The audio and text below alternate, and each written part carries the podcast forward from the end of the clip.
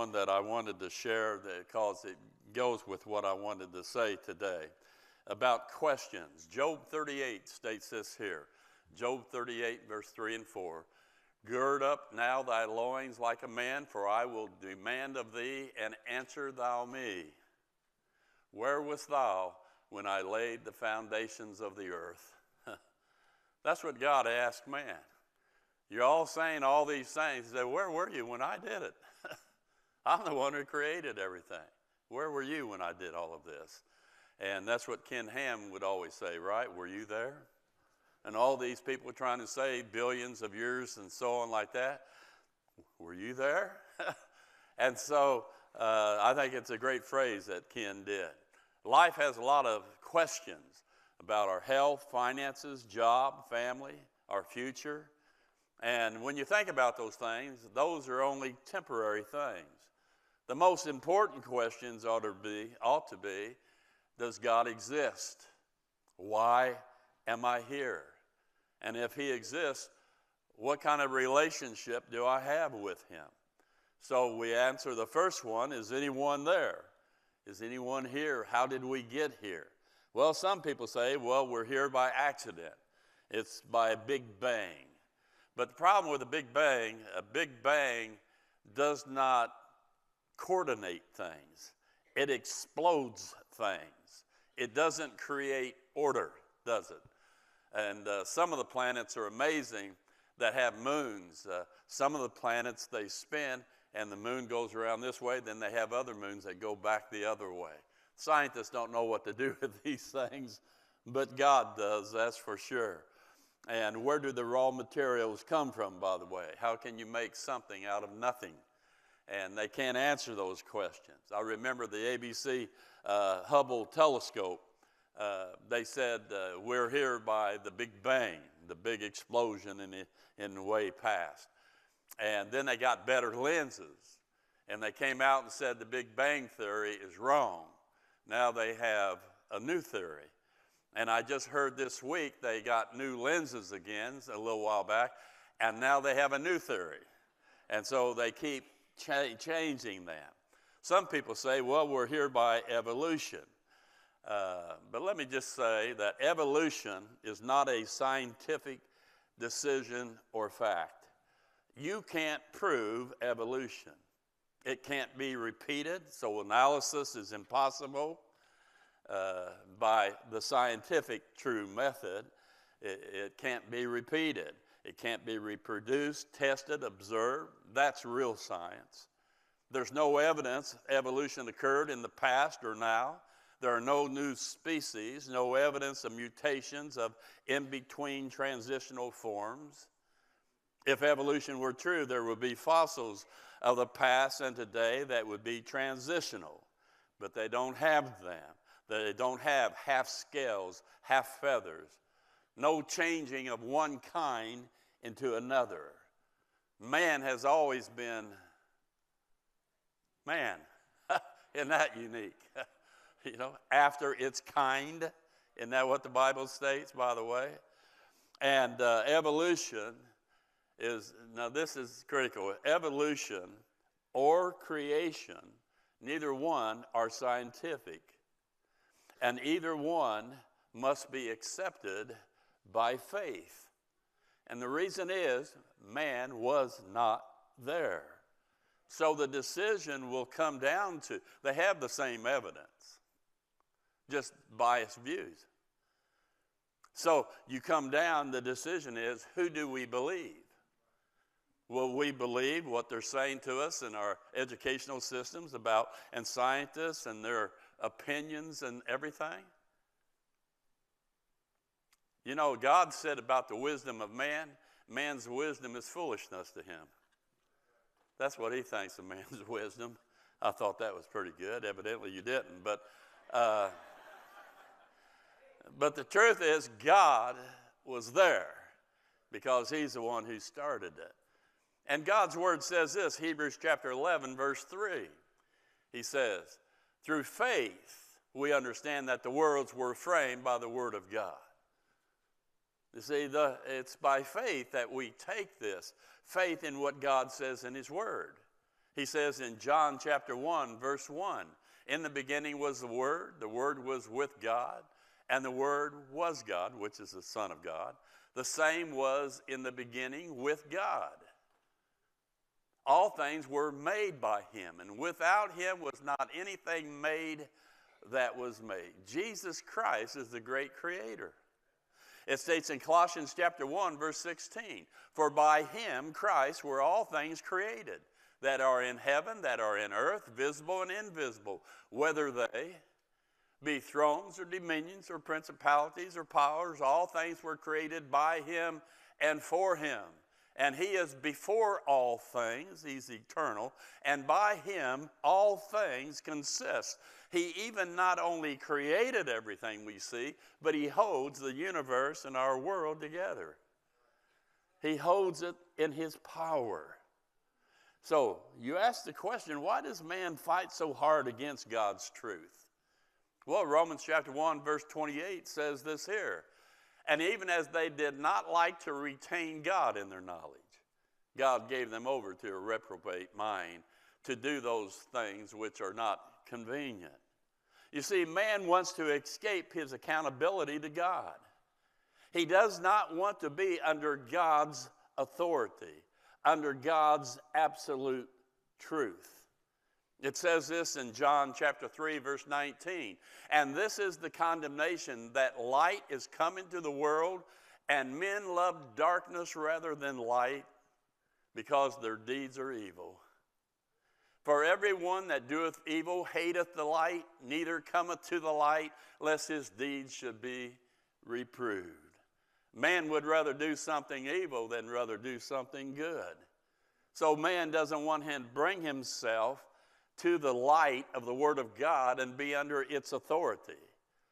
Today's young people in the progressive movement that's taking place in secular world today they don't even want to be under our Constitution, let alone the Bible and the Word of God.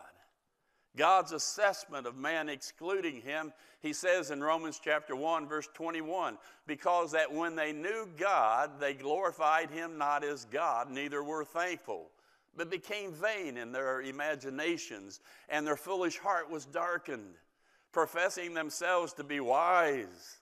We're the scholars, we're the experts, we're the scientists. They became fools. The fool has said in his heart, No God. Now, we believers who've come to faith in the gospel of Christ, we believers know that God exists. We know it by intuition. Inside our inner person, there's a God consciousness. We know He lives, He's there. Romans 2:15 says this here, which show the works of the law written in their hearts, their conscience also bearing witness, and their thoughts the mean, and so on. We have a God consciousness. We know that there is a God. I love the story of Helen Keller, the little girl who was blind and deaf until her worker finally figured things out with Phil. And she said this she said, You know, even when I was blind and deaf and couldn't communicate with anybody, I knew there was a God. Isn't that amazing? And then tradition. We know there's a God. We know it's uh, what? A characteristic of all people. They know that there's somebody behind this. There is a deity that is behind all of this. Then we have reason we, we have observation of the universe. Romans chapter 1, verse 12 says this here, or verse uh, 20, I guess. For the invisible things of Him from the creation of the world are clearly seen, being understood by the things that are made us, even His eternal power and Godhead, so that men are without excuse. You can have all these people go around to all these universities like uh, Dawkins and some of those people and say there is no God. I thought it was amazing this past week. One of his associates that went on his circuit with him quite often, he just came to Christ this recently. It's an amazing how that works sometimes. The truth is, there's more to life than meets the eye. As believers, we don't live only by sight, but we live in faith of what we don't see. We live by our senses, not just our religious belief, but our senses reasoning, physics, ethical beliefs, history statements, emotions, laws of nature, cause and effect, gravity, oxygen. We can't see them, yet we know they're real. Amen? They're real, but we can't see them. Likewise, we have an intuitive awareness that our God is there. And that is not irrational nor fanciful. And then, of course, our faith is confirmed and learns more about this God and evidence in the scriptures, the Bible. We go along with the word's arguments, its miracles, its fulfilled prophecy. And when the Bible does comment, say something about something that would be scientific, even though it's not a book written about science, when it comments on science, it's always correct. It's never in error. Just like when it mentions the circle of the earth or the life of the flesh is in the blood. So we don't have a problem when we go to Genesis 1 1 and we read, In the beginning, God created the heavens and the earth. I don't have any problem with that because I believe God's word. Amen? He's never lied yet. So, physical evidence for God is okay for an intellectual understanding and belief, yet that itself is not enough. God's looking for one to respond in faith within their inner person, in their heart. We trust God. And then the truth penetrates our mind to our heart, causing us to have a spirit of faith. It states in 2 Thessalonians 2:13, "But we are bound to give thanks always to God for you, brethren, beloved of the, of the Lord, because God hath from the beginning chosen you to salvation. How? Through the sanctification, setting apart of the Spirit and belief of the truth. We experience God with our mind and with our hearts. And then it's through that faith as we look around after we come to God by faith, it's through that faith we observe the evidences of God then clearly. Psalm 19, verse 1 and 2 says this here The heavens declare the glory of God, and the firmament showeth his handiwork. Day unto day uttereth speech. It's preaching to us and night unto night showeth knowledge. You know, after you get saved, you begin to look around and you begin to say, Boy, God's a great God, isn't He? You see the sun, you see the moon, you see the stars, you see all of this, and you know it was God behind it all. So the question comes is God speaking to us today? Hebrews chapter 1, verse 1 and following says this God, who at sundry times and in divers manners spake in time past unto the fathers by the prophets, hath in these last days spoken unto us by his Son, whom he hath appointed heir of all things, by whom also he made the worlds. Who being Christ in the brightness of the Father's glory, his glory, and the express image of his person, and upholding all things by the word of his power when he had by himself purged our sins, sat down on the right hand of the majesty on high. Thank God that he has spoken and is still speaking today. You see, he's Christ's express image. He is God himself. And if Jesus Christ is God, that means God exists. Amen. John 1 1 again. In the beginning was the Word, it's Christ, He's the living Word, the written Word, and the Word was with God, and the Word was God. Verse 14 then, and that Word, God was made flesh, Jesus, and dwelt among us, and we beheld his glory, the glory as of the only begotten Son, uh, only begotten of the Father, full of grace and truth. God Himself became the God man, became flesh. God exists. I'm grateful for that. Hebrews 1 8 says this here The Father, but unto the Son he saith, Thy throne, O God, is forever. And the Father calls the Son God. Isn't that amazing? Somebody said, Well, okay, God exists. What is he like? Well, because time is short, he's personal, he's one, the Godhead, eternal, he's independent, he's holy, he's just, he's all seeing, all knowing, he's sovereign, and he's all powerful. He says, I am the Lord. Is there anything too hard for me? You see, man might be able to make something, but only God can create something. Amen? So, what, uh, what does all this mean to me? Well, who, who am I? Am I here just by some cosmic mistake, an accident? I came from some bang, or I came from the slime of the ocean, or something like that? If that's my origin, I have no significance.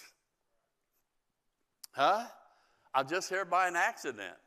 That means my eternity, even, is insignificant because I'm here by an accident. But we're more than an accident. We're more than a tadpole, an animal, or an ape. We're a special creation giving us true significance. We're unique and have honored positions. God has appointed us as his representation, having authority all over all other living creatures. We're uniquely giving a special dignity. Man was created in the very image of God, not of the same substance, deity, but we are spiritual, rational, moral, and now immortal. Our soul lives forever. And after God created man, he said, it was good. Adam reflected God's character. Then the question comes okay, what went wrong? We look at the world today, we see the suffering, the evil, the chaos that's taking place. What's happened? Well, Romans 5:12 says this here. Wherefore, as by one man, Adam, sin entered into the world, and death by sin. And so death passed up on who? All men, for that all have sinned. Verse 23, it goes on to state, for the wages of sin is what? Death. You see, God gave man the freedom, the liberty of free choice with a warning. But man deliberately chose to disobey God.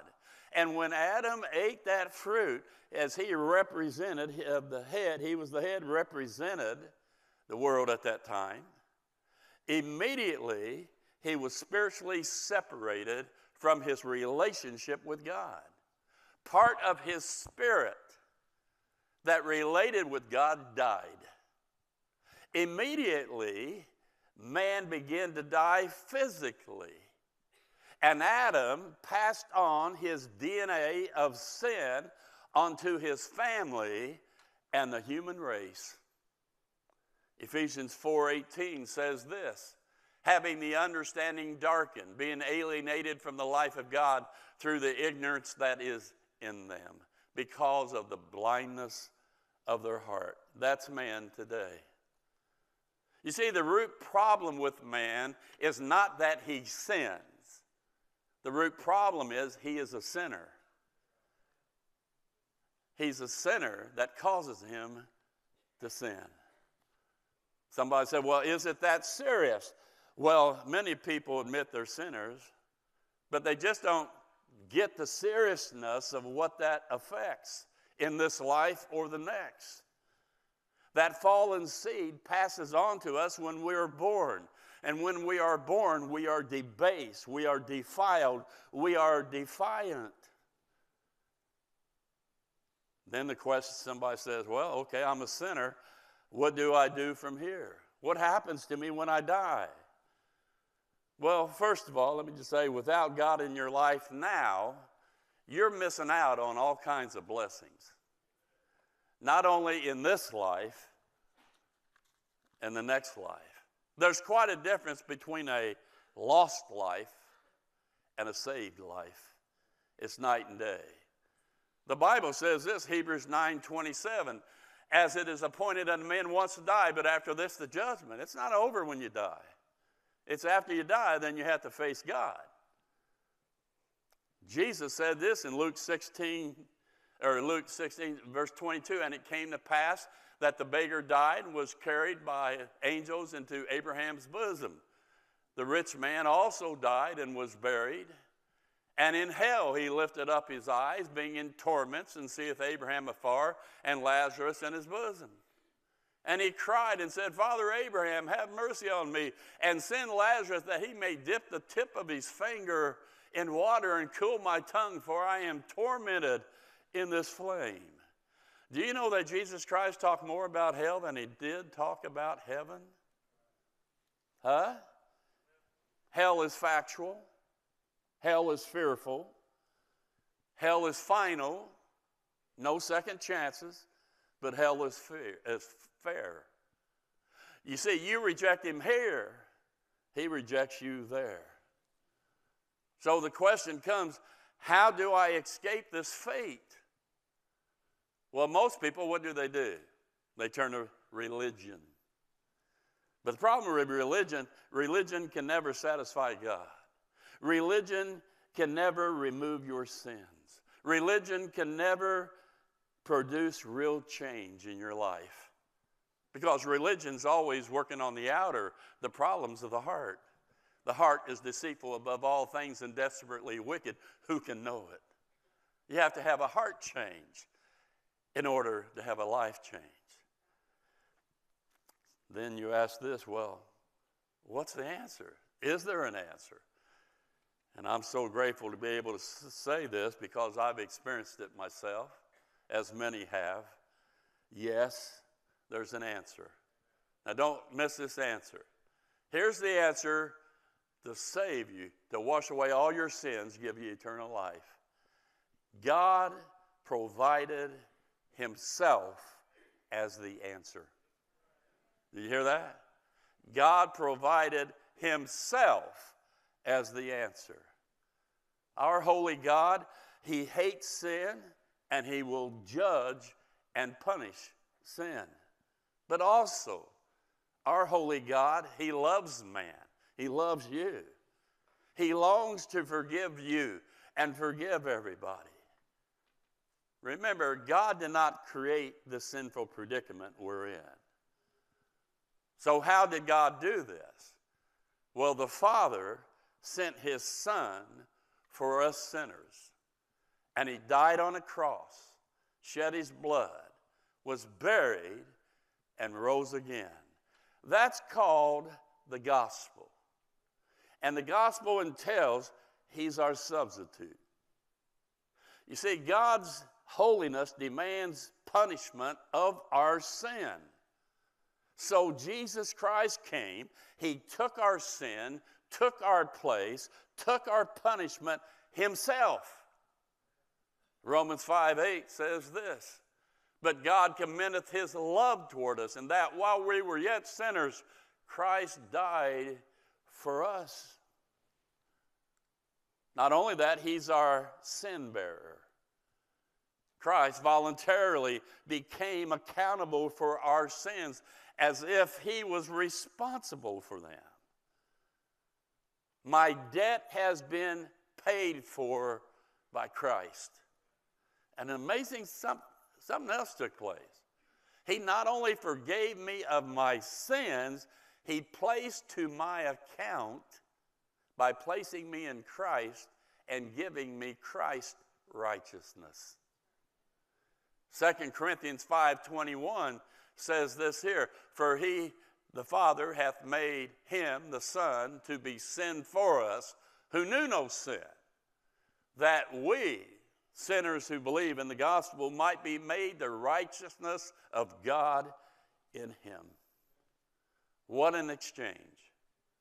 Here I am, a rotten sinner, but I see that Christ loved me so much, He died for me and rose again. If I'd put my faith in that, in Him, that He'd wash away my sins and He'd give me His righteousness. And the moment you believe in your heart that, God takes you out of Adam, He places you into Christ. Now you're in Christ.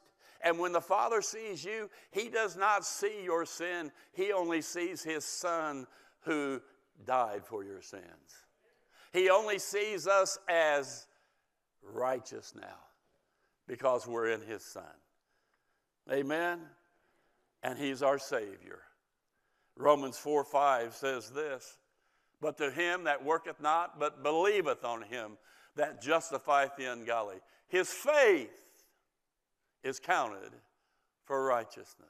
Not works, his faith who was delivered for our offenses and was raised again for our justification, our right standing with God. Revelation 1 17 and 18. When I saw him, I fell at his feet as dead, and he laid his right hand upon me, saying unto me, Fear not, I am the first and the last.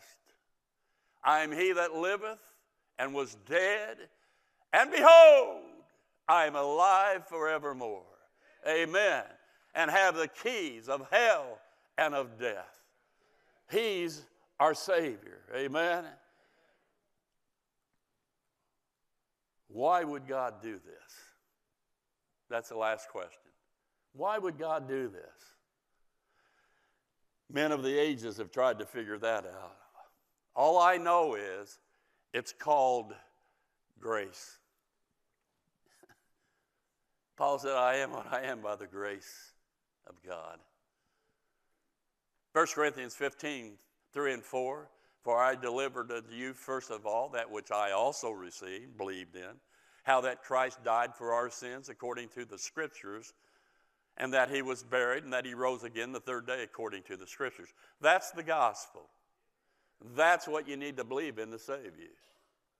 But then Paul calls it something else in Acts but none of these things move me, neither I count on my life dear unto myself, so that I might finish my course with joy and the ministry which I received of the Lord to testify, now get this, the gospel of grace.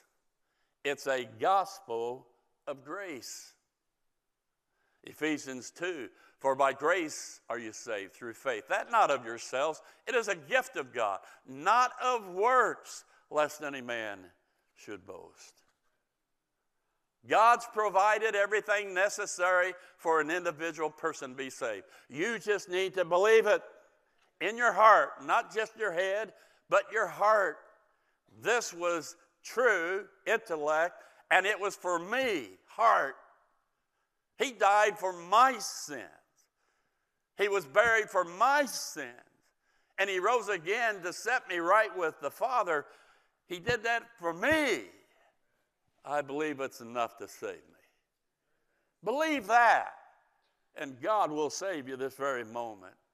And it's an amazing thing when this grace gospel is proclaimed. At that moment, that is the greatest opportunity that God has ever given man to be able to believe in Christ and be saved. Amen? Woo! Amen. Are you going to heaven today? Huh? Are you a child of God today? Can you say, I know that I'm going to heaven today because I have put my faith in this gospel of grace? He died for me, He was buried, He rose again. I believe it. Let's bow our heads right now. If you're here this morning and you've never put your faith in or truly believed it was for you, but today you're telling God in your own way, your own words, in your own heart, you say to Him today, God, I believe this gospel of grace. is for me. I receive it because I believe it. I believe this gospel. Just tell him that right now in your own words. Just go on while we have our heads closed, our heads bowed.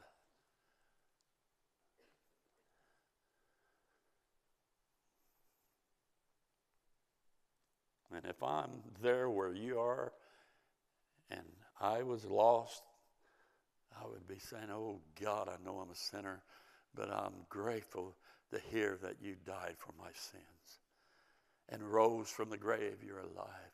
God, I'm putting my faith in you and that alone. Father, I thank you for grace. I thank you for the truth of the gospel that still saves today if a person would believe. And I pray that there were people in this service that just believed.